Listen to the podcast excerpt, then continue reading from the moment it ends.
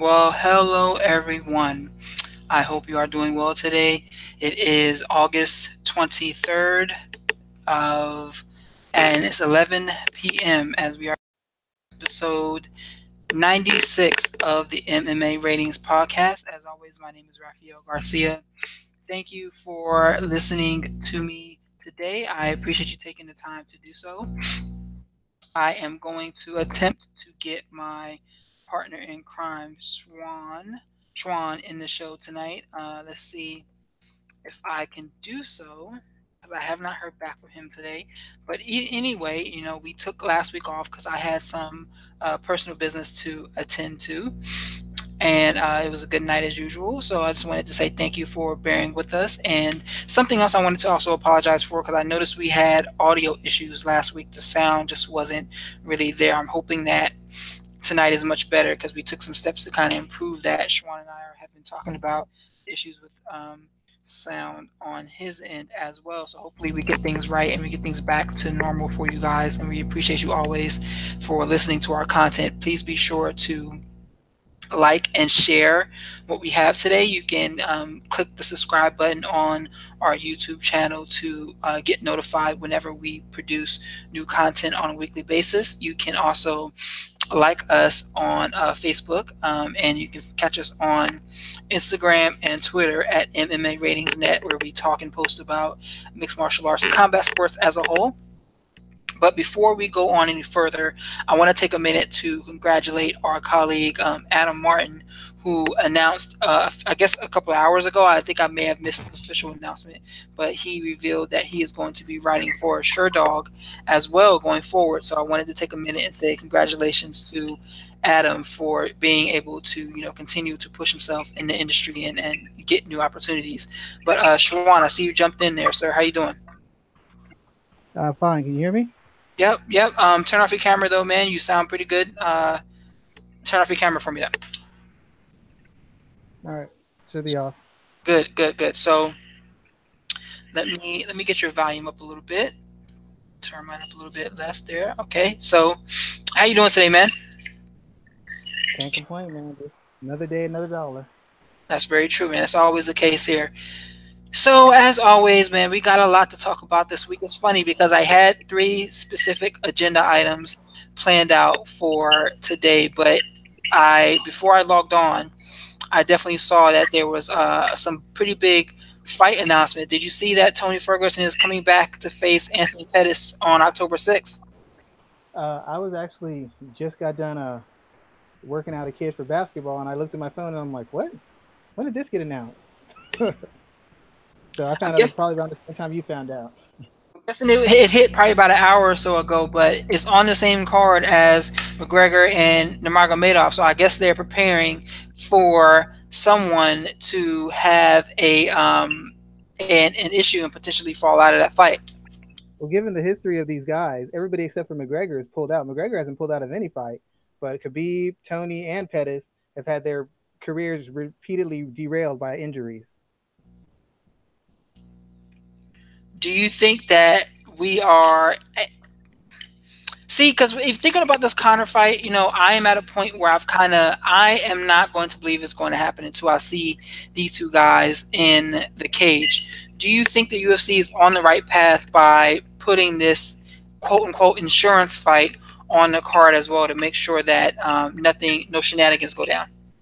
Uh, most definitely. As i said before the only person out of these four guys who has never pulled out with an injury or missed weight is Conor McGregor. He's been the most. I know people like to make fun of him. He didn't fight in two years. He fought Floyd, but the fact of the matter is he has not missed weight.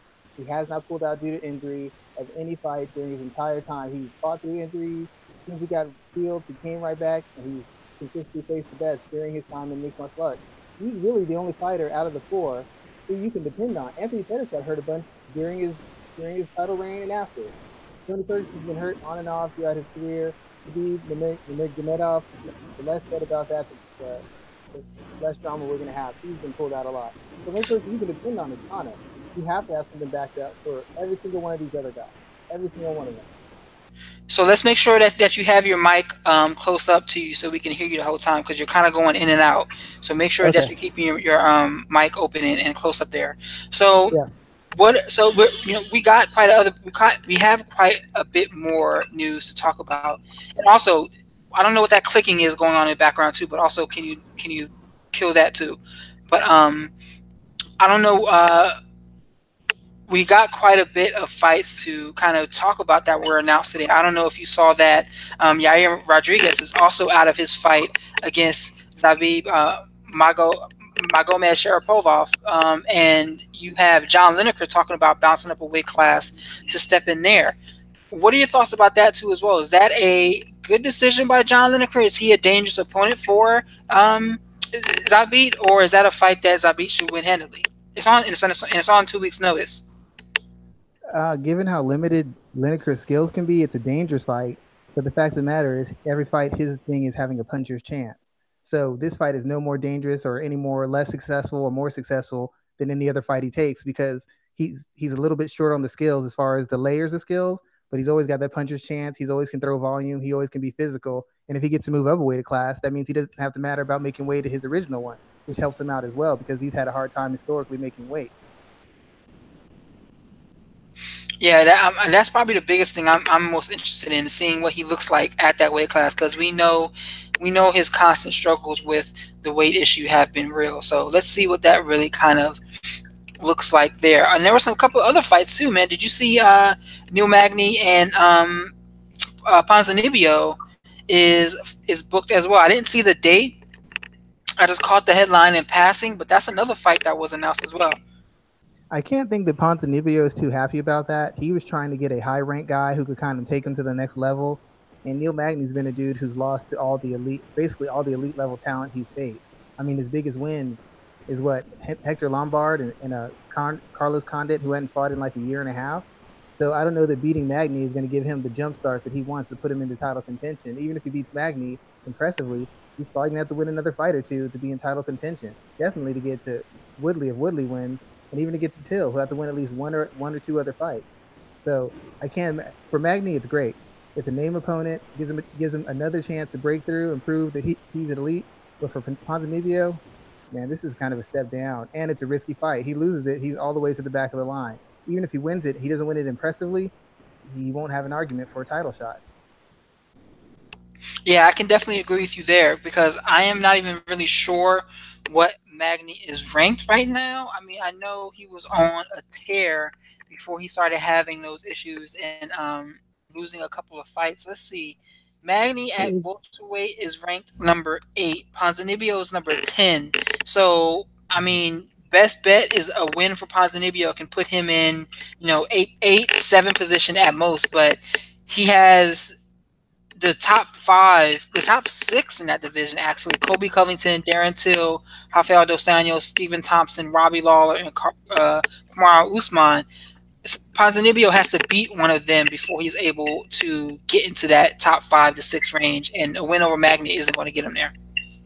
I'm kind of shocked that beating a, a shop worn Carlos Condit gets you to number eight. Does that seem I mean, to you? I'm, I'm guessing because if you look at I get because Jorge Masvidal just lost to Stephen Thompson, so that probably pushed him down as well. Donald Cerrone got pushed down when he lost to Leon Edwards, and that's really about it. That's the only other way. So maybe it was a move up because of other people dropping down, and he also won that fight on short notice as well. I mean, it could be short notice, but I, I guess. I mean, okay, you can explain it to me any way you want. Neil Magny should not be number eight in the welterweight division. I'm sorry. I'd argue that. I, I, I, would argue that point. I would argue that point based off of off definitely off of some of the activity of some of the other guys in the um, division as well. So I, I would argue that. Know is every time those guys have lost, for the most part, it's been a fairly competitive loss where they could have won it. When Magny's lost, he's just gotten wiped off the board. The, the last elite guy he faced blew him out of the water. It wasn't even close. Like nobody else has just gotten so clearly dominated by an elite person, with the exception of Donald Cerrone against Darren Till. Every other fight he's had with a tough guy, Masvidal, it, it was back and forth. Against Lawler, it was back and forth. But when Magny stepped up, he's gotten blown out. So it, it's just very weird to me. I'm not trying to disrespect him, but against the rest of the guys, third and fourth tier guys, he's great. Against the second and first tier guys, he gets crushed. I mean, he, it's not even competitive. He gets crushed. Lorenz Larkin wiped the floor with him. uh, what's his name? Like I said, Rafael dos Anjos, it wasn't even competitive. So it, it's just weird to me. I'm not trying to. I mean, well, this is what I see here. So, and I, this is interesting because this wasn't this wasn't a major talking point for us today, but he's lost to three guys: Rafael dos Anjos, Lorenz Larkin, and Demian Maia. Lorenz Larkin is out of of the UFC, so that's why he's not ranked. But Rafael dos Anjos and Demian Maia are both ranked above him. Um, his biggest wins, I mean, the win over Johny Hendricks and Carlos Condit are, are, are you know, they are what they are. Um, but the biggest one he did, he has, he just, he does have a win against Kelvin Gastelum, who was ranked at both 170 in, in the top 10, and he's many people consider him to be the number one contender at 185. So, in my opinion, looking at what the other guys around him have done, that's more than what Robbie Lawler has done recently. I mean, Lawler's on a what two fight two fight losing skid right now, so that's more important than what Lawler has done right now. Um, and Jorge Masvidal, he's also on a two fight losing skid as well. He's lost but to he's, Steve, he's, but he's been fighting better competition. Though. not really. I mean, he lost to Demian Maia and Stephen Thompson. But Outside of Stephen Thompson, that, how, how did he lose to Demian Maia? He didn't get he didn't get dominated. He he was in that fight. Magny got wiped out. It wasn't even close. I'm not saying, I'm not disagreeing with you there. I'm just saying that when you look at their, you, it's very comparable between the two look at the competition that Masvidal has fought and Neil, Neil, Neil Magny has fought. The only reason why I'm thinking right now that Magny is ranked above him is because Masvidal has lost two in a row. I- I mean, I, I get it, but he lost two in a row to like much better opposition, and I don't know. I, it just it just bothers me a little bit. I, I see your point, but it just bothers me. I don't I don't know the beating a guy who come, came off a year and a half break to get you that ranked that high, and losing and losing recently to a elite guy, not even getting out of a round. I don't know. It just kind of doesn't sit well with me. I don't mind you losing, but you have to be competitive in that loss to show that you're in that class. Every time he stepped up, he hasn't been able to last a round. That's concerning to me. But I, understand your point. I get the legitimacy of it. But it Yeah, I mean, I, it's an interesting conversation, and we got to remember that the UFC rankings are as subjective as they really get. Um, and I don't think they're ever going to really get better, but I think it is it is an interesting conversation point. Um, I think the WWE rankings make more sense than the UFC rankings. that's pro- that's probably true. And what kills me the most is wasn't Ponzinibbio supposed to fight Kamaru um, Usman, and didn't he pull out of that fight? Yeah, I think I think he got injured. If I want to say, I think so. I mean, so this this might be potentially be karma as well because now we got Usman who's trying to find. Nobody wants to fight that man. I mean, Yeah, he was on um, he was on Luke Thomas's show maybe like two weeks ago talking about how he was offered to Colby Covington fight four times already. I mean, if that's what what- you know, these guys talk a lot. We don't know if that's 100 percent true, but if he was offered that fight four times and Covington's turned it down four times, that says a lot to me. Well, if I was his manager, I'd turn the fight down too. Usman's super athletic, and the worst thing is, if he beats you, most likely it's going to be in a way that makes you look ineffective and not competitive. And even if you beat him, it's going to be ugly. So it does nothing to get you any momentum. I try and avoid. If I'm his management, I'm trying to avoid him too. I'm not going to lie. I've I've had fighters ask me, should I go for this fight? I don't think it's not that I don't think you can beat this guy, but you beating this guy isn't going to be isn't going to be dynamic. It's not going to be fascinating. It's probably going to cost you a ranking. Even though you'll get an important win, it's going to set you back because it's going to be so terribly ugly. And if you lose, it's going to be an ugly loss, not exciting, not not developing fan interest. So I understand why they don't take the fight from a management perspective. So I, I get that, but I wouldn't want to fight him either. The way his last couple fights have gone, are you are you kidding me? No. Let me ask you this: Is Usman the new John Fitch? Uh, John Fitch had a half an ounce of athleticism, yeah, yeah, would be. He, I mean, he hasn't been as consistent. John Fitch is like run through. John Fitch was so unassuming. He he got the big names and he ran through everybody. Usman just seemed so athletic that people were trying to dance around him. Nobody avoided John Fitch. John Fitch just wasn't good enough to get to the top, and he and he just had to work his way back until, until he started losing. Nobody wants to even risk it with Usman. People were willing to take a chance against Fitch because he was unathletic and he wasn't a finisher. So even if he would grind on you, you had all three rounds to finish him at any given moment. Usman, with his athleticism, it's just hard to find any spot where you can catch him and explode on him. So it's just a it's a risky fight, and it's a fight that even if you win, like I said, it'll be boring and ugly. And if you lose, it'll be boring and ugly. It's not going to get you any fans. It won't get you a bonus, and it'll probably cost you a ranking. So I understand why people are ducking him. How come Neil Neil Magny didn't jump up to fight him? So let me let me ask you this. Let's, so let, let's play a, play a little game right now. We have Darren Till and Tyron Woodley about the fight for the um, welterweight title. Out of Colby Covington, Rafael Dos Anjos, Stephen Thompson, Robbie Lawler, Kamaru Usman, and that's it. Who gets the next title shot? Is it automatically Colby? Uh, probably Covington. I, I, would think Covington's probably. If, if, if Woodley wants to make money, Covington's the biggest angle. He came off a huge win. He's got some wins over top guys, Maia, and he got a win over RDA. Um, I would say probably Covington. Break it up a little bit. To do anything. Breaking up just a tad bit. Oh, I'm sorry. Usman hasn't been able to do anything. He, he's been basically been sitting on the sideline. Okay, okay.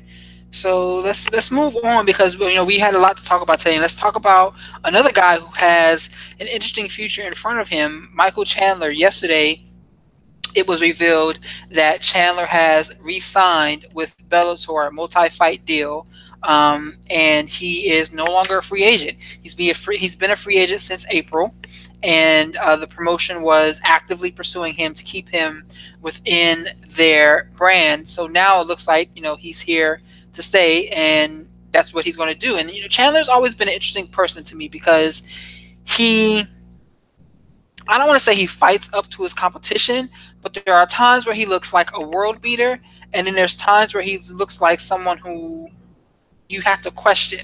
And then on top of that, he's probably Bellator's only homegrown talent right now. Not well, he's there first. I'm gonna call them. I'm gonna call him there first because even Eddie Alvarez had cachet outside of Bellator before he became. Will brothers be there first? Well, who who got the titles first? Was it Patricio or Chandler? I don't know. I, I think Michael got his belt first. Okay. But even still, I mean, I feel like people would, has Patricio ever been in, in, any commercials? I have I haven't seen him any. I remember Michael. I, I, I, I, know his I know his I know his team like his whole team, coaches, management. Bellator hasn't really done him any favors as far as moving him forward. Chandler, as you like to talk about, has gotten that preferential treatment in quotation yeah. than some of the other fighters. So because the Pitbull brothers have been on highlights, ESPN, Fox Sports from their knockouts they were back in the tournament days, but they never really got pushed like superstars. I'm not saying I'm not saying part of it isn't their fault. That's why they talk so much now. I know for a fact that's why they talk so much now to force people to pay attention to them. But when they weren't talking a lot, Bellator did do, do them no favors. They were pushing Chandler from the minute he beat he came in against Alvarez. They were pushing him hard. They wanted him to be somebody. Yeah, and, and they've never gotten that same type of rub. So this is why I struggle with the idea that they are their um, first homegrown kind of like talent. Um, but I mean, it's it's a close race because both of them, especially Patricio, has done they they've done the damn work and they've been out there doing the uh, doing the thing for the longest amount of time. Yeah, yeah, they have been. Trust, trust me, like I'm not I'm not telling you what I think. I actually know people in their camp, but I'm telling you the converse. I'm giving you general gist of this. They got overlooked by Bellator, so they started getting to the point where they have to start answering every call out and being very active in social media to get that. If you notice, they didn't do a lot of interviews before. Now they always do interviews. They're trying to get in that cycle. They're trying to force Bellator to have to make them a priority, force them to pay them what they're worth. Chandler never had to do that. They they broke they backed up the Brinks truck for Chandler from day one. What's funny is I speaking of you know we're talking about Chandler here, and I don't know if you saw Patricio uh, Patricio's response saying that Chandler opted to come back to Bellator to avoid USADA. Did you see that? Yes, I yes I did. I did see. It was pretty funny, and uh, even though I don't know if it's necessarily true, I, I like to think Chandler's a clean dude. You know, you got to take the shots you can to create that to create that heat, to create that momentum, so that you're always on everybody's name, everybody you're on everybody's lips. Even if you lose, he loses the title or loses the fight, he still got beef with everybody, so that's still a fight you can make, even if he loses the title. So they're playing the game. They're playing it very well. What do they have to do to get these two guys in the cage to fight? you know, I really don't know why it hasn't already happened. I, am not quite sure. It's probably one of the biggest grudge matches they have. Chandler is one of their biggest stars. Uh, even though they haven't pushed the Pitbull brothers, they're synonymous with Bellator. So I don't know what they're trying to save it for. I don't know if they want to see if Chandler will get the title belt back from Primus. I, I'm not quite sure why that hasn't happened. I'm assuming they're trying to build it into something bigger. But Bellator doesn't have a lot of legitimate, big, quality fights So I don't know why they would put this off and risk it being lost by one of those guys getting knocked off. Like I don't personally, I don't think that the promotion is leaning towards pay per view so much anymore. This is a fight on a this this fight right here. Would, if it was booked on a Friday or something like that, I would make plans to sit at home and watch these two guys go at each other. The only thing I can think of is they might be waiting to see if they can get Alvarez because the third matchup between Alvarez and Chandler would be big numbers. That would be still a high quality fight that people would, would tune in to see. The first two were were fight of the year type fight. I think they won fight of the year. The third one most likely would be the same. But even though Eddie's coming off a loss, it was an exciting loss. And just before that, he uh, wiped out Gaethje. So it it would still have a lot of legs. I think they might be trying to see if they can get that in, that into works. Like I said, I like I like Chandler. He's a good fighter. Um, I will say this: when you said he fights down to his opposition, I think what happened is after those two Alvarez fights, he hasn't been the same fighter. I don't think he's as durable. I don't think he recovers as fast, and I don't think he's athletic. I think he lost some of his athleticism. He got some of that beating him out, beaten out of him in those two wars with um, Alvarez. So he's not quite the same fighter. He's still a better than average athlete. He's still probably top ten, but he used to be top three. Now he's like around top ten, and his chin is not there. When he's gotten clipped a couple times, he's stumbled a little bit. Uh, Will Brooks looked great against him, and Will Brooks hasn't looked great against anybody in a long, long, long time. Yeah, that knockout, the knockout that he suffered from Will Brooks, where he looked like he was just completely punch drunk. Um, yeah. And if you watch that fight he had with the caveman, he had two fights with him. If you watch the fight, he blows him out of there. But there's a couple times when the caveman catches him and you see him stumble a little bit.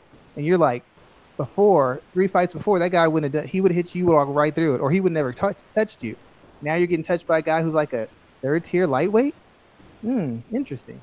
You know, I, he's still he's still a very good guy, but I don't I don't know that his durability is leading anymore. And if you go to the UFC, they're not doing you any favors. What they do with Eddie Alvarez, threw him in with Donald Cerrone, first fight in. They're not doing you any favors in the UFC. And I think he decided this is going to be my last contract or one of my last big contracts. I'm going to get the most money I can, and I'm going to stay as the flagship base of this organization. It's basically done nothing but protect me, give me opportunities, and give me chances, and give me money. And I'm going to stick it out with them rather than go over to the UFC and jeopardize potential earnings and jeopardize my health because you know the UFC when they're great when they're high on you, they're great to you. The minute they lose any faith in you, it gets ugly and it gets ugly quick. Ask Cris Cyborg.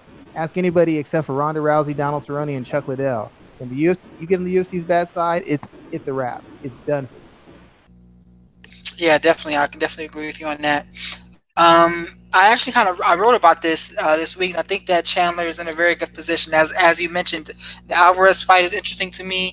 Josh Thomson is there. Patricio is there. He could even bump up and fight at welterweight if he decided to. I know he's talked about doing that. So um, he has some he has some pretty intriguing opportunities ahead of him, and I think that this is the right move for his career. Yeah, I, I would agree. I mean, what, what do we always say? Stop doing millionaires and billionaires favors and get the money for yourself and your family. So somebody listen. Thank you. You're welcome, Michael Chandler. That's what we do it for. We say it for guys like you who are about to lose their minds and sign for those three letters. Only letters you're signing for is the S's, followed by the zeros. That's what you sign for. Nothing else. Or, or like like like uh, Gary Tunin says, or Tonin says, cash, chicks, and championships. That's all, all you really got to sign for, man. Yeah, you know what? I, there's a lot of champions who are broke and don't have nothing right now. I'll just take those checks because your your family can't eat off your family can't eat off your experiences and that knockout. They can eat off the, what they pay you. So they tell me you can go championship and get over here, or you can get paid over here. I got four kids. I'm gonna get paid over here. You can keep your championship. It still cracks me up that, that you have four uh, four girls too, man. I, I always gotta shake my head whenever you say that. I have three high level athletes. Oh, side note, I have three high level athletes. My daughter, who moved in from Houston, she actually qualified for nationals for shot put. Good stuff. Congratulations yeah. to her and and, yeah, and yours. She so, she literally rolled off the couch, hadn't been training, went in two weeks, went district, regional, and qualified for national. Good stuff, man. Congratulations for that. Thank you, sir. Tell you, I'm champions over here. Not only do I help the fighters, I help the other athletes. I, I, I got it all covered. I don't know why people aren't calling me. You got it all covered, my man.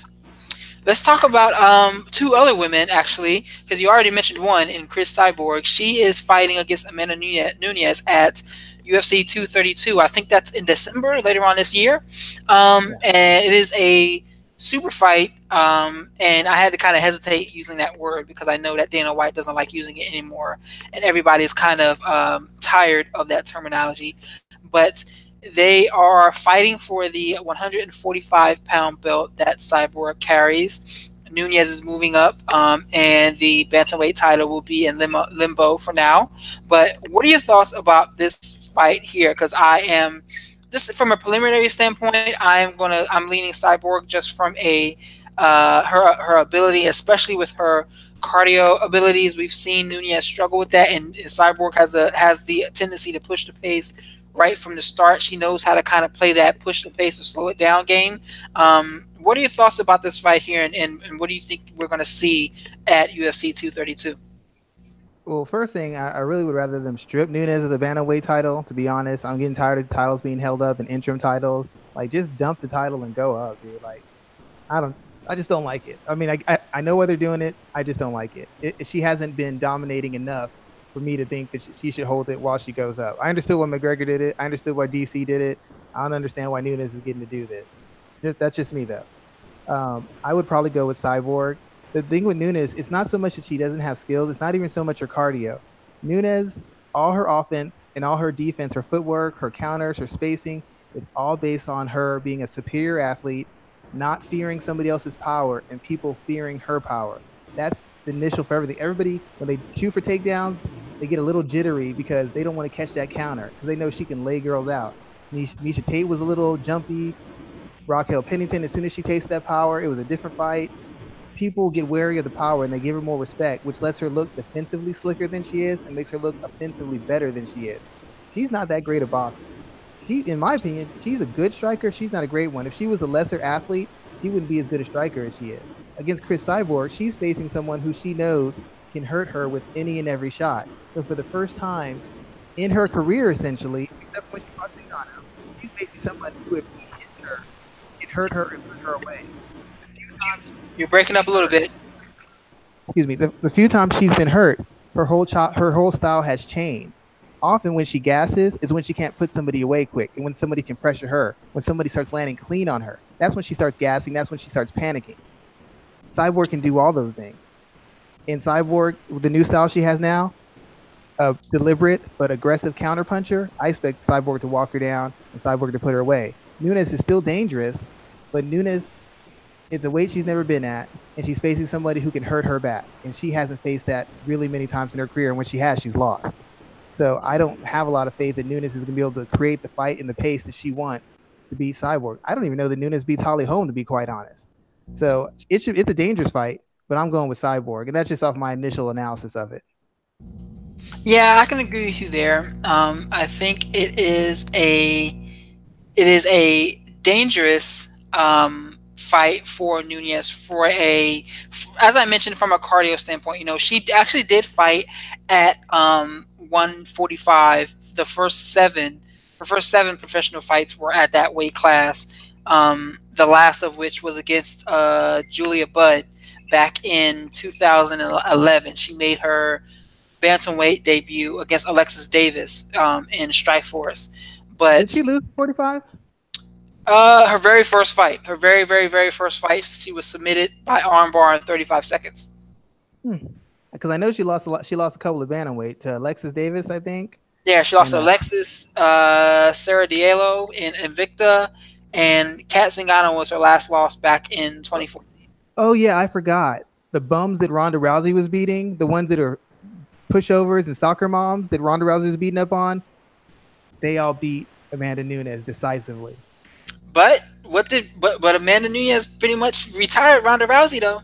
No, no, I'm I'm not saying she didn't, but she said Ronda was a made up figure beating up on soccer moms, the same soccer moms who stomped you out.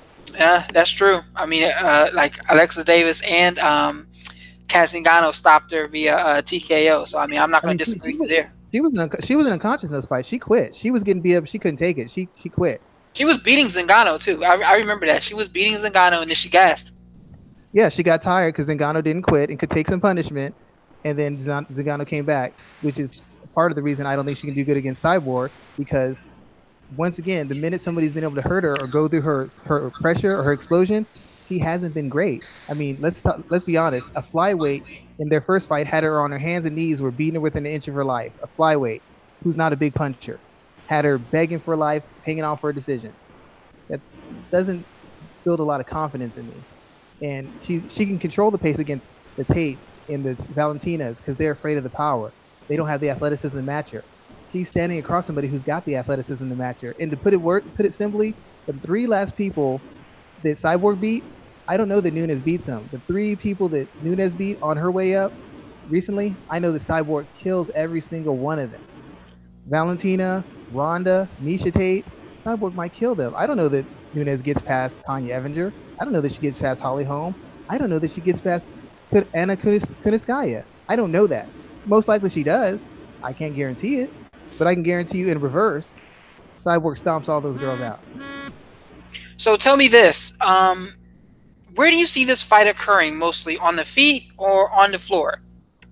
How like how do you see it going down? If I'm Cyborg, I actually might try and take it to the floor. Nobody's gonna expect that from Cyborg. They're gonna expect it on the feet. Cyborg is gonna probably try to pressure. She might let her come through a little bit and look to counter, which is gonna be weird because Nunes likes to counter too. So we might get a really slow paced fight. I might expect Cyborg to kind of break it out and uh, take her down. Uh, Nunes has been taken down by lesser athletes. She's never really had a big, strong girl get her hands on her. And um, I, I, would fully expect Cyborg to kind of mix it up a little bit to throw Nunes off. Because Cyborg, from what I know of her camp and the people who train and seen her train, she really does train everything. And she trains at a very high level in the grappling, the wrestling, and everything. She just doesn't have to break it out. I would expect her to break it out for Nunes. Because if you make Nunes get into those grappling exchanges, like those same clinches that Ron, that Holly Holm had Cyborg in, those would have gassed Nunes. Nunes wouldn't have had anything left after those. Nunes would have got walked down. I can guarantee you that. Cyborg's prepared to go in, in grappling exchanges on the feet and on the ground. If I'm Cyborg, I actually exchange with her a little bit, get her to commit on a counter, put her on her back, start laying the lumber, and watch her fold up. Fold her up like a chair. Yeah. I, I, so let me so, so, let me ask you this: you, if you remember a lot of the shots that um, Cyborg was taking from Holly Holm, do you think that she can take those same type of shots from Amanda uh, Nunes? I think she can take them, but the thing about it is, I don't think Nunes is going to be brave enough to fire them off. Nunes, I don't know that Nunes is cardio so bad, but she's oh, she's she's basically fighting like Tyron Woodley now because she works with Dean Thomas. Dean Thomas has got her to the point where she's neutralizing what you do and exploding in these spots with counters to put you away. I don't know that she can back Cyborg off, and even if she count exchanges with Cyborg, Cyborg's going to hit her just as hard as she hit Cyborg. I think Cyborg's more prepared for it. I don't think that she's like Holm. Holm, you have to choke out. Holm, you have to knock out. Holm, you have to beat the fuck up. Nunes isn't that girl. You don't you don't have to beat Nunes the fuck up. I don't I don't believe that. I believe if you put a little bit of pressure and put her in the right spot, Nunes might fold up on you. Home Holm wouldn't. Holm was in a chokehold. She went out. Holm's getting beaten on the ground. She's gonna fight until she can get out, or she's just gonna get beat half to death. That's just how she is. At no point in the cyborg fight, even when Holm was eating six punch combinations, did Holm look like she was checking out. She walked right back in there ready to exchange. I don't believe Nunes is that kind of fighter. And I've seen Cyborg against better strikers. I've seen Cyborg when she's outclassed on the feet. He didn't she didn't look for ways out either. So I believe if you can extend Nunes, you can put her you put her in the pressure and force her to take those shots. I don't think she's going to be as quick to engage. That's just my opinion of it though interesting analysis there, man. So at the end of the day, well, you know, she won't be a two division champion, but we'll be um we'll, we'll see her with another another big name on her belt. And one, one more thing, I, I we had a I think we had Jason Adams on this, and we talked about this how Nunes always says they keep overlooking and Remember, they overlook me, they yeah. don't push me. They overlook, they don't push me. Yeah, this is we talked about this. Be, yeah, she's had two fights. She's had this will be the third fight with one of the three biggest names in women's mixed martial arts history. What is she complaining about? She got Miesha Tate, one of the biggest names. Ronda Rousey, one of the biggest names. Now she's getting Cyborg. Yes, she's not she's not the A side, but she's getting paid better than ninety percent of the A sides in the UFC. What is she crying about? Well, this is where I want to challenge you on that because I don't think it's the fact. I don't think it's just about the pay. I think it's the fact that she's in each one of those examples, she's been totally ignored. Like they could have just taken her off of the fight poster to begin with. I'll, I'll give you another example.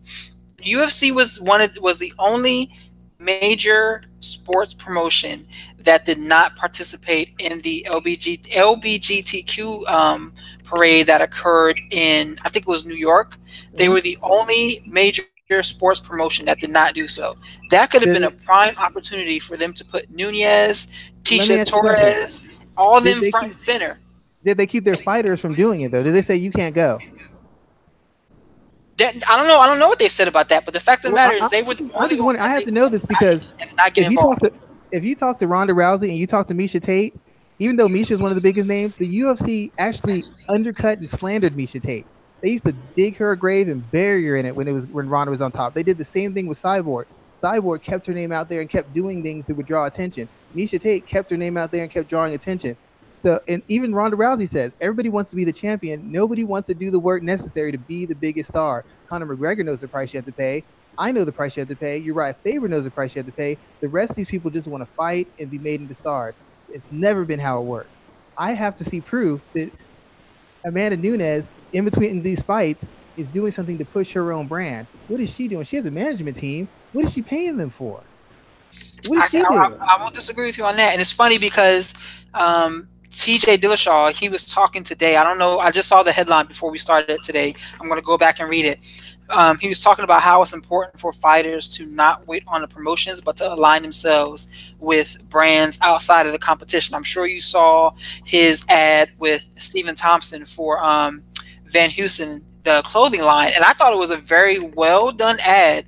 It's looked. It's, I haven't seen it since um, whatever event that was, but it was a very well done ad. Him and Stephen Thompson looked very good in the clothing, looked very good in the action that, that they put forth. So I do uh, uh, believe that that he's he's doing the right thing when it comes to building his own brand.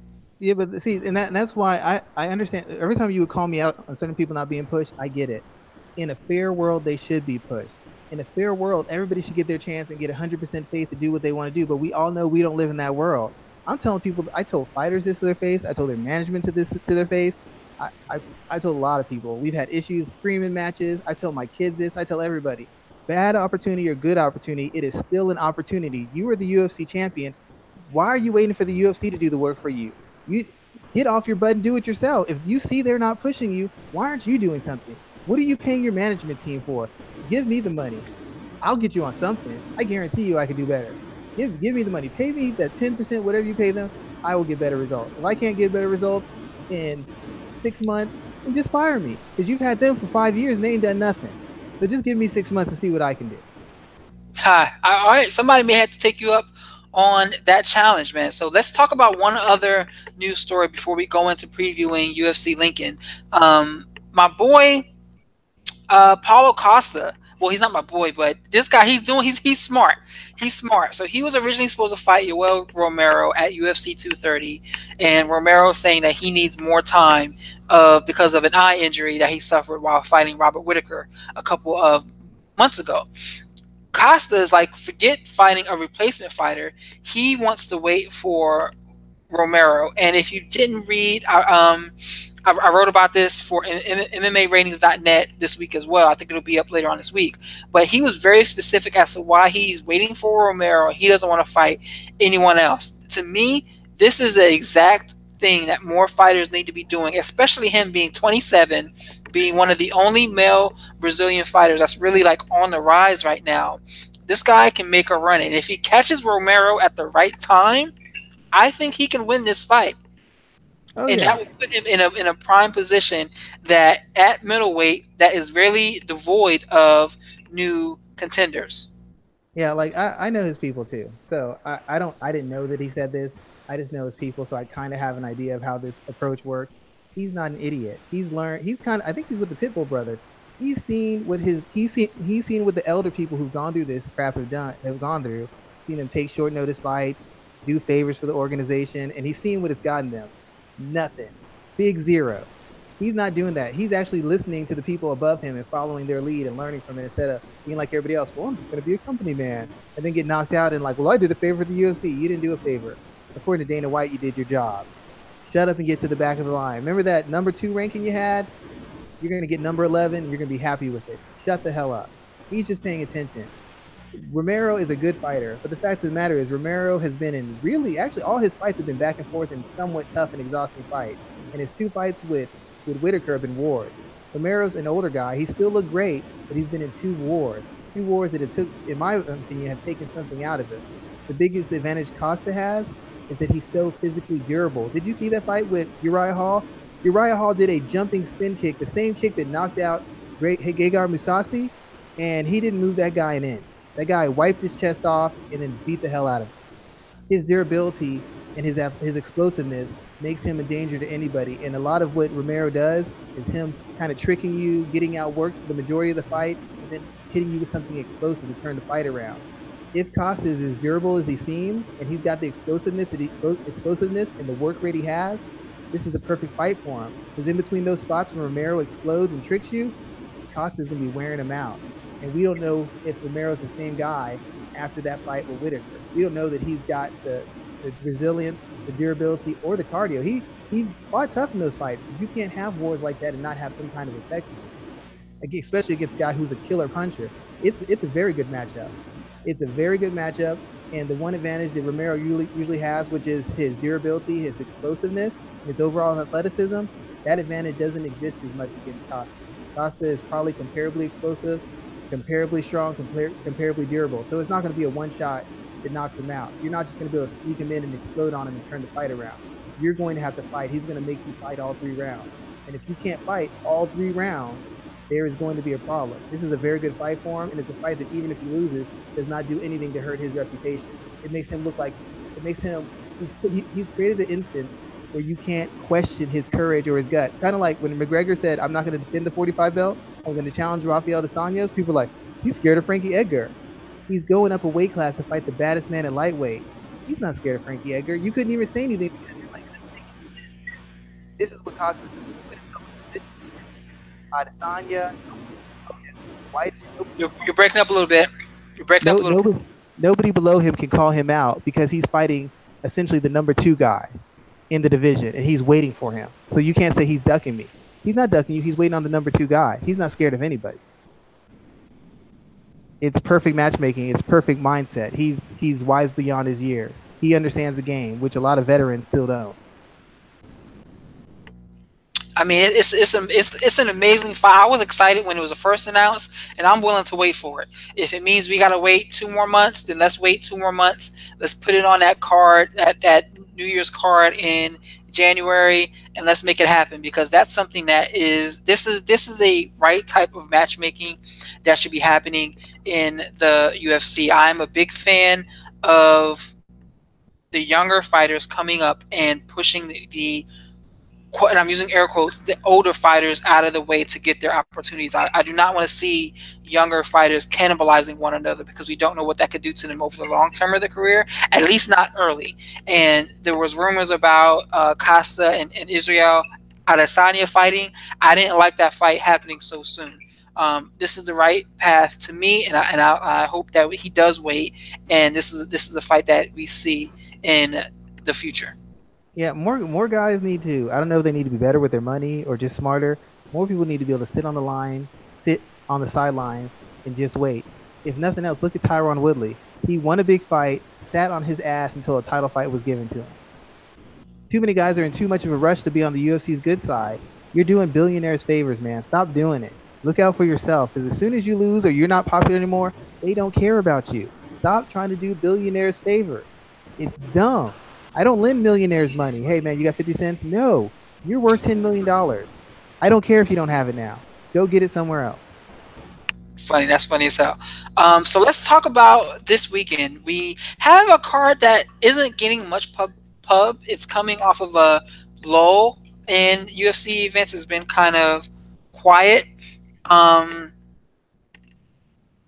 but UFC Lincoln is a pretty interesting event. Uh, we have Justin Gaethje and James Vick as as the um, main event. Uh, number seven and number ten in the light heavyweight, excuse me, in the lightweight division. We have um, Michael Johnson and Andre Fili, which is a really intriguing fight when you look at what's available for Michael Johnson. Uh, Adam Martin wrote about this for the, the site this week. I think it went up on Monday, so everyone should go check that out.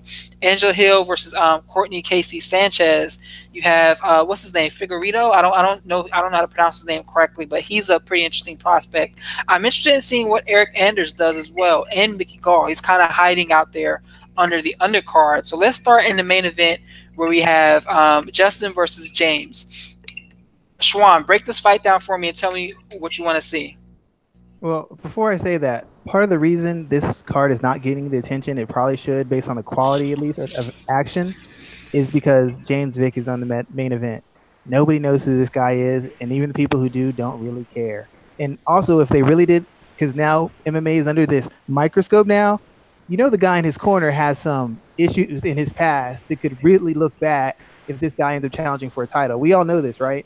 We we know about his issue with I don't know women and some of the problems he's had. Oh, James.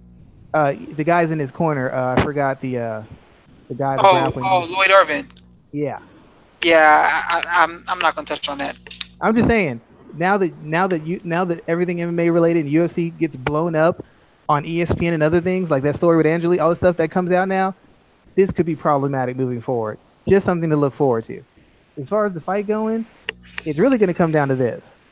Vick is probably the better. He's shown the better all-round mixed martial arts skills. He's longer. He's a better boxer. And the thing that's it's killed Justin Gaethje in his last two fights, actually, has killed him in his entire career, is a guy who knows how to cut angles, pivot, and use a balanced boxing attack, jabbing, body head combination, countering to the body, stepping off, check hooking, moving around the cage, walking him into shot. Vick is very capable of doing that. Vick has a length, and he's got an all-around striking game where he could he could kind of take advantage of some of the mistakes Gaethje makes. Because Gaethje, even though his defense isn't terrible, he puts so much pressure, he's gonna get hit. It's like Max Holloway. You can't apply that much pressure not get hit. So you got to either be able to have durability, and even if you're super slick, you're gonna get hit. I'm sorry, it's just what's gonna happen. The problem I have with Vick in this fight is Vick every time he's kind of stepped up, he's gotten crushed by the better guys. Beneil Dariush isn't an elite guy. He crushed him. Michael Chiesa, not an elite guy. Crushed Vick. I know it was years ago, but if we're gonna give you credit for all your wins years ago, I'm pulling out pulling your card on all your losses. And one thing that Vick has always been vulnerable to throughout the history of his career is big right hand. And he's always started slow. Watch his last couple fights. The guys, Joe Duffy was putting it on him early. Trinaldo was putting it on him early. A couple other guys were putting it on him early. I don't know that if he lets Justin Gaethje get started early, that Justin Gaethje won't finish him within a round or two. Because Justin Gaethje isn't like these other guys. Justin Gaethje won't get dissuaded when you land a good shot. Justin, Justin Gaethje isn't going to take a backward step. You have to push him back. He's not going to back off. You're not going to scare him off. You're not going to get him to get tired and stop throwing. He could be dead tired. He's still going to throw. He's the kind of guy you don't. He's not going to beat himself. And I don't know that Michael, excuse me, James Vick, not Michael Vick, has been in against a guy going to force him into a brawl and not let him get out of it? That's the biggest question. Can James Vick maintain his poise, can his durability, and his skill hold up against a guy who's not going to let him out technique, out technique his way? You're breaking up a little bit. You're breaking up, son. You're breaking up. Sorry. Will he be able to hold his poise and his technique against a guy who's going to force him to fight? Justin Gaethje has fought two of the better and more experienced guys in the lightweight division everybody he fights has to get into the kind of fight that he wants them to fight. They have to beat him at his fight. I don't know that James Vick can beat Justin Gaethje at his fight, and I know it's going to be Justin Gaethje's kind of fight. Justin Gaethje won't give you any other choice but to fight the fight he wants. So, this fight really interested me when it first broke. Um, you know, because uh, just who who was Justin originally supposed to fight? Al Iaquinta. Oh, Quinta, mm-hmm. correct. That's right. And I don't know if you saw his comments about why he's decided not to fight. They're absolutely hilarious. I mean, Raging Al Iaquinta is becoming my favorite fighter who doesn't have to fight. Just put a microphone or a camera in front of him all day, every day, and I would listen to that 24 7. But you know I respect that dude? Because everybody else complains and they keep on fighting. He complained and he got another source of income. He said, whatever. I'll do, I'll fight when I want to. I can make money over here. Everybody else is like, pay me more, pay me more. Should they pay him more? Yeah. You don't like it, get yourself another source of income so you can tell them I'll fight when I feel like it. He's the only guy who backed it up. Him and Leslie Smith. Everybody else just talks really loud. So I respect him immensely for putting his foot down and backing up all that talk. I mean, he really did. And he's got bars, dude. He should go and he should be a battle rapper. He's dropping bars in the UFC, killing them. So let's get back to this fight here, man. Um, how do you see it going down on Saturday? Uh, I really see it one of two ways. Either Gaethje is going to come out fast and hard, and Vick's going to weather the storm and just basically pick him apart, either to a five-round decision. I, I, I don't know that Vick's going to r- ramp it up enough to finish him, or essentially Gaethje's just going to come and get him in a brawl, drag him through the mud, and just beat him senseless. I really think number two is more likely. I haven't seen Vic dominate even against second and third tier guys. He always gets in trouble in almost all of his fights. In most of those fights, he can bully guys and intimidate them. I don't know that he can bully Justin Gaethje. I know he's got those long legs, and I know that Gaethje loves those loves those leg kicks. The question is, is Gaethje going to add a little bit more finesse to his skill set? Because just throwing naked leg kicks, he's got him countered, he's got him finished. He's got to he's got to use a little bit more setups in what he's doing. He can he can fight the same. He's just got to be a little bit more disciplined and a little bit more structured in what he's doing.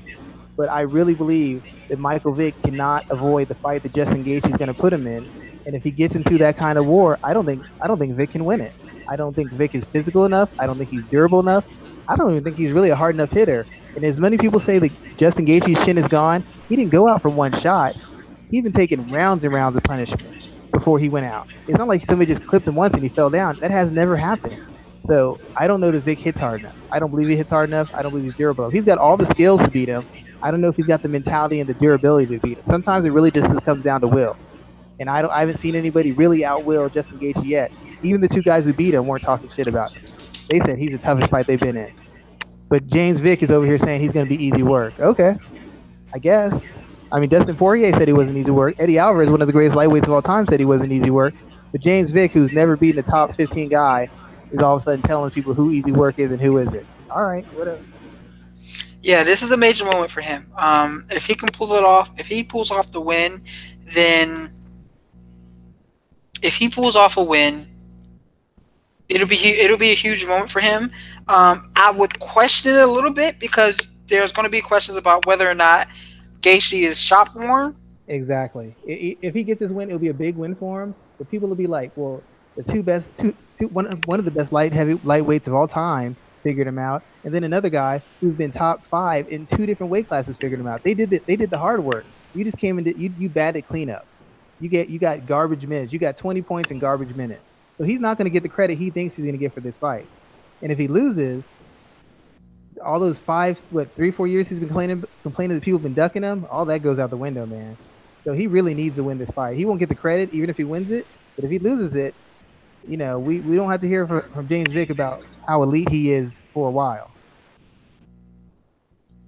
Yeah, I think that's going to be a um, interesting part of the conversation there. Let's keep the talk going because we have Michael Johnson and Andre Fili in the co-main event. This is uh, Johnson's second fight at 145. He lost his debut. Andre Fili's riding a two-fight win streak here. Um, I'm really concerned about Johnson. I just looked at his record today, man. He's like 17 and 13. It's it, and it's.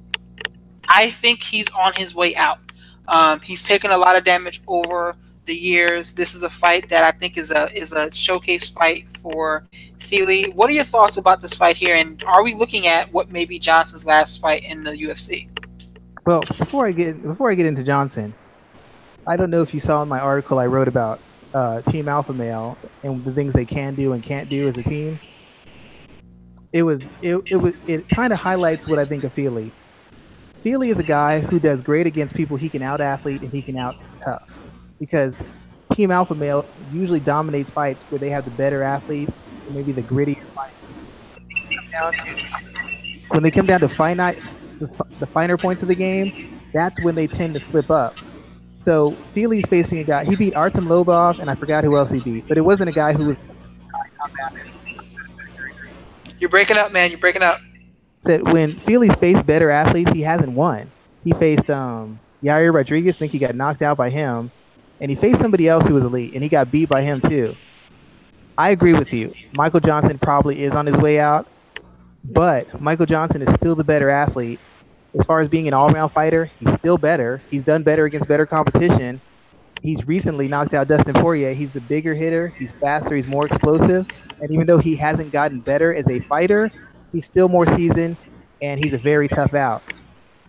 I don't think that Fili can take his heat. I think he's going to catch Fili, win a clear decision, and put him away inside the round. It's going to require to just defense and counters that I haven't seen, not against elite opposition. And Michael Johnson's the closest thing to elite he's faced in his career in the UFC. Well, didn't he face um, Almeida too? I guess Almeida's not elite at, at, anymore. What's happened to him, Thomas Almeida? Oh, he he. I think he's was on two or three fight losing streak, all knockouts. Almeida's biggest issue, he can't take a punch. When you clip him, he kind of goes out. Michael Johnson isn't the most durable fighter, but he's a guy you have to put away. I mean, even though he lost against Khabib, he was he took a savage beat and he didn't tap out. Took a hell of an ass Yeah, he did tap.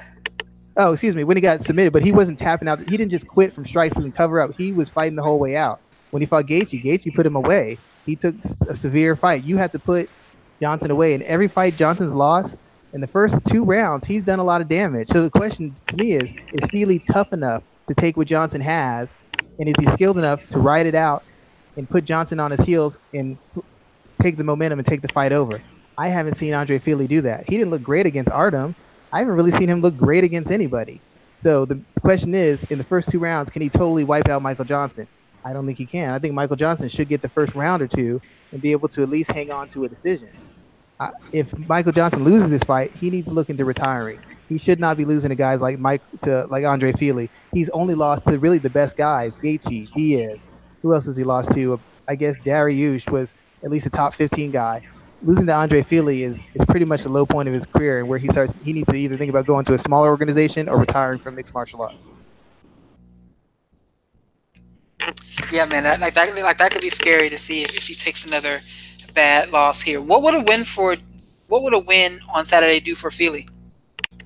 A win for Fili is probably his best legitimate win in his career, but just like James Vick, it won't give him as much credit because the book's already been written on Michael Johnson. He's not a really good grappler, especially not off his back. He's not really all that great of a striker. He's more of an attribute striker, and he's the kind of guy who explodes but tends to gas if he can't put you away quick or he can't do enough damage to sit on a lead. So the way to beat Michael Johnson is clearly written out for him. Other guys have done it. It's just a matter can he execute. So even if he wins, he will not get the credit he deserves, and it really won't do a lot for him in the featherweight division because Michael Johnson already lost his first fight in the featherweight division to another team alpha male guy, Darren Elkins. So it's not going to do a lot for him. And if Michael Johnson beats Andre Fili, it really doesn't do anything for him either because Andre Fili isn't one of the better light featherweights in the world in Bellator or UFC, in my opinion. So it's it's it's a fight with two guys who got some names and got some cachet from their camps, but neither guy is like a top guy right now. It's just an interesting fight, just like an interesting fight to watch, pretty much. Good, good, good. Some good analysis there, man. I want to also talk about uh, Angela Hill and Courtney Casey Sanchez. You know, I was going to talk about this fight um, because it's Angela Hill's career is very intriguing to me. Her position in the UFC is very interesting to me as well. Break down this fight here. Talk, talk about what you see between these two strawweights. Uh, Angela, you know the funny thing is Angela Hill's got the same problem that, that James Vick has. She's had a couple shots at elite people actually she's got a worse problem. She always says they keep not pushing her, not giving her opportunities. But as I stated a couple months ago, she's gotten chances to fight top girls. She just can't beat them. She lost to Rose. She lost to Andrade. She lost to Ansaroff. She's gotten chances to fight girls with names. She just can't ever beat him. So now she's getting another chance. She had a chance to fight Grasso, which was a fight that could really do some good for her because Grasso has a name. Grasso has some momentum, even coming off a loss. Now she's fighting Courtney Casey, who I don't think has ever put two fights together in the UFC, two wins together in the entire time of the UFC, and is known as having the worst fight IQ in women's mixed martial arts. The worst part is Casey is a big, strong, powerful athlete who's also a great grappler. She's not a great striker, but she hits hard, and she's a very good grappler. She's essentially a bigger, stronger, more athletic version of Ashley Yoder, and Angela Hill had a very competitive fight with with Ashley Yoder. Hill's the better striker. She's probably a little bit quicker. Um, I don't know that she's a better all-around fighter because I've never really seen Angela show any high level or even decent wrestling. I haven't really seen her show any decent grappling against anybody of note. And in that instance, Casey can strike a little bit. She's had success on the feet. She's okay at the wrestling. She's probably better than Hill, and I know she's a better grappler than Hill. I actually think this is a really risky fight for Hill because Hill this fight is good again because now girls really a second and third year uh, strawweight. Hill needs to win this fight because if she doesn't, now she's not the best. Breaking up, man. Sorry. Now she's not just losing to the best; she's losing to the second, third tier type fighters, and that's going to hurt her cause of being a star. She's got a look, she's got charisma, but she can't get the win she needs, and she needs this win. I actually think uh, Courtney Casey is going to actually take this fight. To be honest, I, I think Hill should be fighting a weight class lower. If she did, I think her power and her strength would be more of a factor. But in all these fights against bigger, stronger girls, she kind of gets bullied. She kind of gets pushed back. She kind of gets outpositioned and outworked. And I think Casey's completely capable of doing that. Only question is, is Casey going to fight like an intelligent fighter, or she's going to fight kind of dumb like she usually does? It, that's the only question. If Casey lets her hands go and is aggressive, she's going to beat Hill and beat her convincingly. If she just stands there and follows and stays on her back, then it'll be a boring. It'll be a boring win, but it'll be a win for Hill. But Hill needs an exciting, dominant win for this to do any good for her. If it's a boring win, it does no good for her. If, it, if it's a loss, it's terrible. It's tragic for her career. She needs a win. She can't afford to lose this fight. A loss here is a very bad loss for her career. Yeah, I, I think if Hill loses, I, I think she's in danger of getting cut. Yeah, I mean, it'd be hard not to. How do you not cut her? She's come back and she's been in fights of the year, fights of the night, but she has not beaten. The only ring person she's beat is Marina Moroz, and I think Moroz was on a two-fight losing streak when she beat her. So, she, and that was one of the worst fights of the year. Remember we were tweeting about that fight back and forth, like, are they even going to land any punches in this fight? So she hasn't had a lot of really good performances recently, and she hasn't won when she has performed well. She needs to start putting wins together, and she hasn't been able to do it. And if, like you said, if she gets if she loses, most likely she's on her way out. She'll probably she might get one more fight, and then she'll be on her way out. But she's right on that edge, and she she can't afford to lose this. Casey really can't afford to lose it either. But Hill's the one who has the star potential, and um, like I said, if she loses this, I fully expect her to be getting her pink slip within the next six months. Say that part. Say that last part again. I said if she loses, I fully expect her to get her her pink slip in the next six months. I know the divisions are kind of thin. When you got a girl who can't be the best girls and is starting to lose to the second and third tier girls, what do you do with her? Especially Dude, a girl who strawweight isn't thin though. Strawweight is is in my opinion, I think strawweight is one of the better divisions in in the UFC. Okay, well if, if that's the case, then you know I, I have to relook at it. But if you're if you're right, then you don't need Hill because if you notice, Hill talks a lot of shit about the company. They don't promote me. They promote these pretty girls. They never promote girls who can fight. But if you look at Hill's Hill's record, she's not one of those girls who can fight because she keeps losing to them. All these girls who she talks about, they have wins against better opposition than she does. Well, they like to push Joanna because Joanna's beat better girls than you have. They like to push Rose because Rose Rose has beat better girls than you have. They like to push Karolina. Karolina's beating better girls than you. Well, Jessica Andrade, Jessica Andrade beat you. Nina Ansaroff, she gets chances because she's dating the champ. Nina Ansaroff beats you. So what are you what are you talking about? I mean, that's that's uh, you know you always come with the truth. Uh, I'm not making it. We all we got to look at the record. She could get angry at me. I'm a fan of Angela Hill. I give her props for all her skills, but let's just look at the record. You keep saying pretty girls get opportunities. When you got your opportunities, you fought Namajunas. What'd you do? Lose. You fought Andrade. What'd you do? Lose. You fought Ansaroff. What'd you do? Lose. Those are three big opportunities. You lost them all. So it's not. It's like Felice Herrig. Well, they didn't give me a chance. They gave Paige VanZant the push. Paige VanZant beat your life. That's why she got the push. You would have beat her. You would have been on the way up, but you didn't. That's why you got pushed to the back. Let's let's not talk about bias and unfair when you're losing fights. You have to win these opportunities. If you're not, stop telling. I don't want to hear it. Win a fight and then complain about the overlooking. Don't lose. Don't win one, lose one, and tell me you're look bro. Then I'll listen. Then I'll listen. You're breaking up something, man. I said win win four in a row and I'll listen to you. Don't go two and two and then tell me, well, I'm being overlooked. You're two and two, dude, and you got finished in two fights. You're not being overlooked.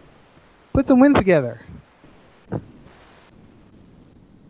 So let's talk about the final three points I wanted to point out for UFC Lincoln. Um, let's talk with this. Talk about the, the prospect Figueiredo. I'm not sure if I'm saying his name right. He's undefeated, coming in to fight.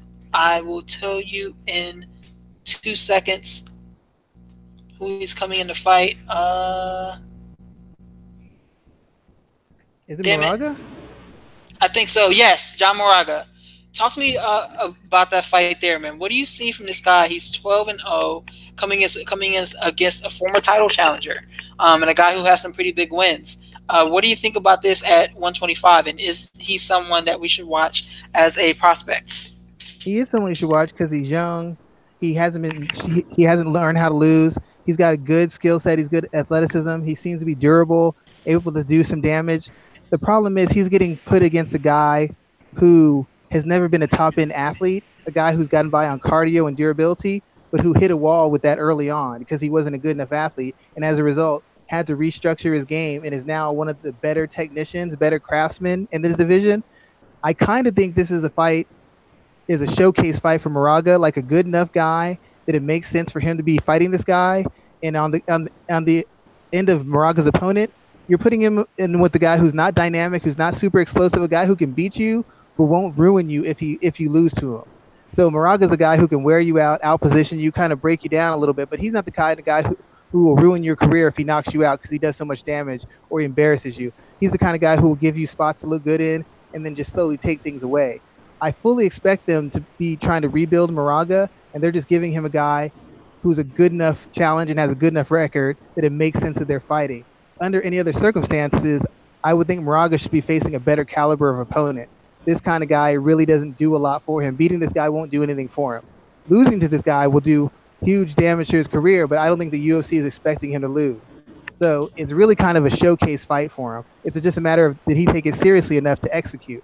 This is really his fight to win. I'm not saying the guy can't win, but Moraga is one of the most seasoned. He's gone so many rounds. He's he's a veteran's veteran, and he's really learned the game in the past couple years.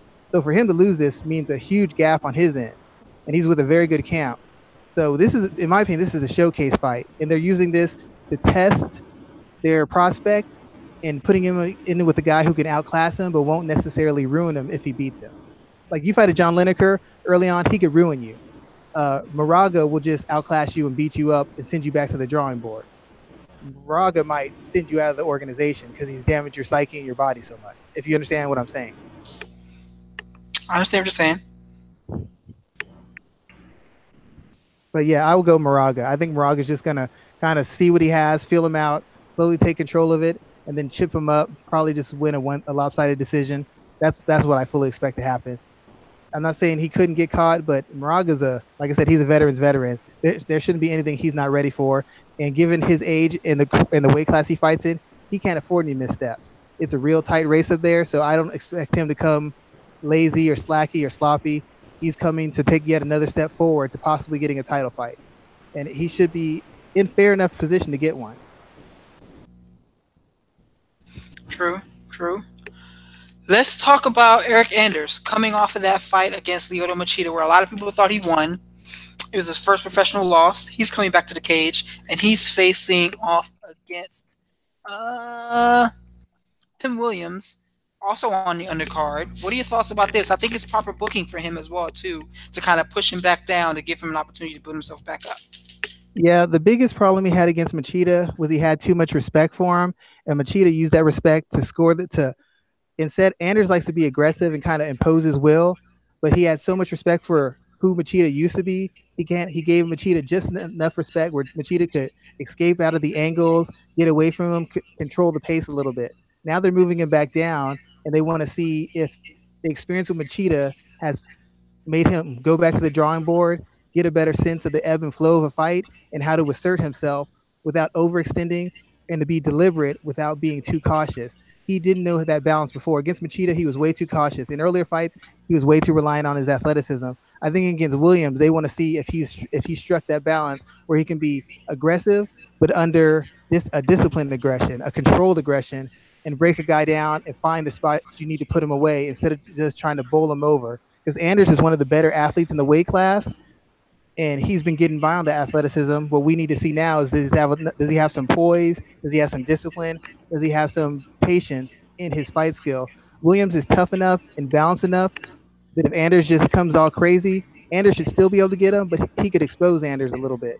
So he's going to have to be on his P's and Q's. I'm expecting to see a more disciplined and more controlled Anders. I'm expecting him to kind of pressure him, work the body, make some head and body shots, transition from the striking to the takedown, and try to pound him out. I, I would expect him to win. Decision at worst, probably maybe take him out within the first two rounds if possible, in the best case scenario. True, man. That's some great analysis there as well too. Um, what do you what do you think the ceiling is for Eryk Anders? The question, this is the question I have for him that I have for everybody who's an exceptional athlete. You, you're a you're a Panthers fan, right? You cover the Panthers a little bit. Correct. It's the same issue with Cam Newton had when people would used to draft him because he has that athleticism, instead of going through the reads all the time or being precise on his throws or his footwork, he knows he can out athlete his way through things.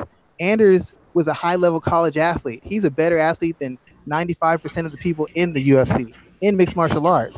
So the question is, is he going to depend on his athleticism long enough to take him as far as it can go before he gets knocked back down? Or as he's on his way up, is he going to slowly improve and work on skills so where his athleticism isn't a crutch it's an enhancer of his skill. Most guys, they use their athleticism until it disappears and then they work on their skills. But by then it's too late because they, they have too many bad habits. They don't have the durability anymore. I'm talking to Gray Maynard. Anders, if he's smart, is working on his skills and working, developing those skills and that patience and that feel and that discipline so that he can pick his spots when he's going to use his athleticism and lean on his skills and his poise and his savvy. If he's developing the skills correctly, he could be the he could be a champion of the light heavyweight division for a long time because he far outclasses anybody as far as youth and athletic ability. But the question is, is he developing the skills? Is he with the camp that's forcing him to develop himself? Francis Ngannou had great athleticism. His camp didn't develop the all-round skills. So when he couldn't dominate physically, he fell apart. OSP, great athlete. He was with a camp that didn't have the skills or the sparring to force him to develop his awareness on the ground develop his skill set, develop his defense, develop his counters. If Anders is doing that work, I fully expect him to be challenging for a title within the next year and a half, maybe two years. If he's not, he's going to get knocked off again. He's going to get knocked off real soon. Always, always, always fantastic there, man. I love talking to you about some of these prospects coming up. The third one, man, let's talk about Mickey Gall. Um, Mickey Gall is hiding away. Currently, he is the fourth fight on the card, fighting George Sullivan. Mickey Gall four and one. Um, you know, he's defeated Sage Northcutt, defeated uh, Mike Johnson, defeated CM Punk. Is he being groomed in the right way? Because his opponent is 17 and four, coming in with a lot of experience. What do you think about this fight for Mickey Gall? In my opinion, they're both the same fighter. They're just different ends of the spectrums. Mickey Gall is a guy who's young, who's coming up and developing his skill set and expanding his skill set. Sullivan's a guy who's already kind of got an established skill set, and now he's getting by with durability and veteran savvy. That's not being technically sharp. That's just knowing all the little tricks and the little ways to, you know, some guy starts landing on your ground, how to tie him up a little bit, how to create a little bit of space, how to bait him into a trap so that you can get the takedown. Just little things that veterans know. Um, I think Sullivan's on his way out. I think he's hit his ceiling athletically. I think he's hit his ceiling as far as his durability. It's now starting to recede. He's not as durable as he used to be. So essentially, he's a he's a fairly one-dimensional fighter with some acceptable striking, really bad defense, some decent wrestling, but his wrestling is not as good as he used to be because he's not as athletic as he used to be either. So he doesn't make the same commitment to his wrestling. He's a good enough grappler to test Gall, but I think Gall can extend him, and I think Gall's a good enough athlete that he should be able to get to him on the feet. I don't know if Gall's defense is right there, but Sullivan is is probably at this stage easier to hit than Gall is. He's not as young. He's not as energetic. He's on a losing streak.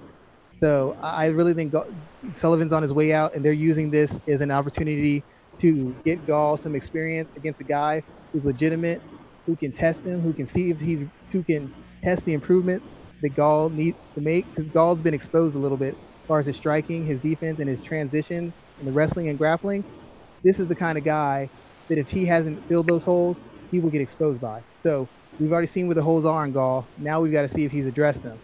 I think he has, and he should be able to get Sullivan out of there. Sullivan's on the tail end of his career. Sullivan was on the top in the regional area when Gall was coming up.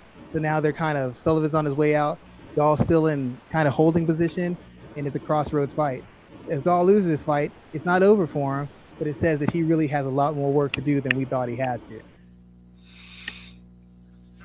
Yeah, and I, I think uh, I, I, like how the UFC is taking a slow pace with him. Um, I think they're going to continue doing so, uh, and I'm hoping that he continues to grow in the sport, kind of the way Rory MacDonald grew. You know, Rory was kind of he wasn't thrown in there the same way that Mickey Gall was, but he had the opportunity to really grow into something that we see today. Um, so we'll see what happens with him uh, in the future. According, what are your final thoughts to, according to Gall, he, he moved out of he he switched camps. He's expanded his camp a little bit. So that's a good sign. Um, at a certain point, when you're at a smaller camp, you can't be with guys who can't force. Like we said, I told you about Ngannou. You have to be with guys who can force you into certain positions, who, who can submit you if they need you, who can outstrike you if they need to.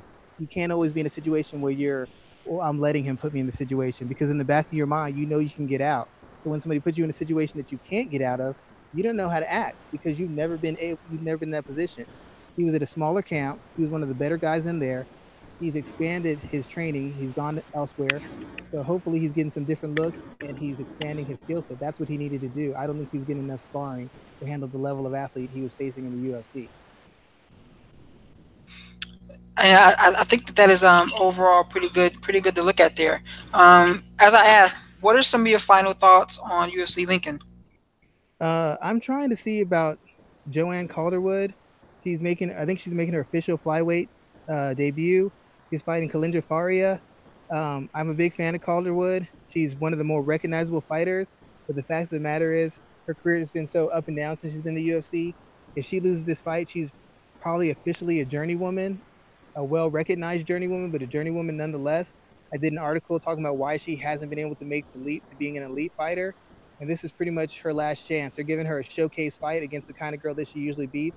They'll give her an exciting fight in hopes of jump-starting her in the flyweight division. But if she can't make in this division, she's shown she's not elite at strawweight, which essentially makes her uh, a stepping stone or a girl who uh, needs to be put in a, a, smaller organization. Good, good, good. Why don't you tell everybody what you're working on? Um, I, as I said, I did a, uh, I did an article on Jojo, Jo, excuse me, I can't say her name, Joanne Calderwood on Combat Press, talking about the five reasons Joanne Calderwood isn't elite.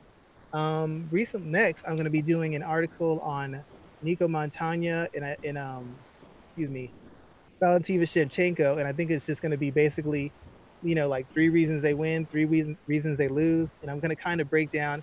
Everybody's going everybody's going to be very interested in the Nicco part because, according to Twitter, there's no way that Nicco can even compete with Valentina. I've constantly gone against that routinely, so I'm going to explain why I think Nicco can beat her. Like where she can beat her strategically, why I think she can beat her technically, why I think she poses problems for her athletically. And I'm going to do it for both fighters, and that'll be on MMA ratings uh, before the UFC event where she ends her title. Good, good. Um, as always, I'm covering the same stuff every day: Panthers, uh, MMA, uh, professional wrestling as we do each and every week. Um, be sure to catch me here every Thursday. As I said on the start of the show, you can follow us on Instagram and Twitter at MMA Ratings Net. You can go to the site at MMA MMARatings.net, rank the fights, let everybody know how anticipated you are um, for the fights, how excited you are, and how you thought what you thought of the fights as they end. Use the star system there to rank the fights. Schwan, let everybody know where they can find the podcast. Uh, you can find the podcast on iTunes, FM Player, SoundCloud, and YouTube. And once again, thank you guys for supporting it. We've been having like a slow spike in the numbers. We've actually had people leaving comments, or contacting me on Twitter. Uh, we got a couple of fans who really like what we're doing. They like how much we cover. They like the aggression and the honesty. Because you know, a lot of people are kind of funded by bigger corporations. They have to watch what they say. We don't have that problem. We can say what we want. We're our own bosses. so a lot of people like that. Uh, I've got a lot of compliments for you, Raphael. They said they like how you rein me in because I start going on these tirades. So people notice it, they appreciate it, and uh, we just thank you for listening. And we're gonna have even better episodes, and we will be having some very good interviews for y'all coming out very soon. Cool, cool. So with that in mind, man, everybody catch us next week, and we'll be back to talk all the action. All right, so you take it easy. Have a good night, everyone.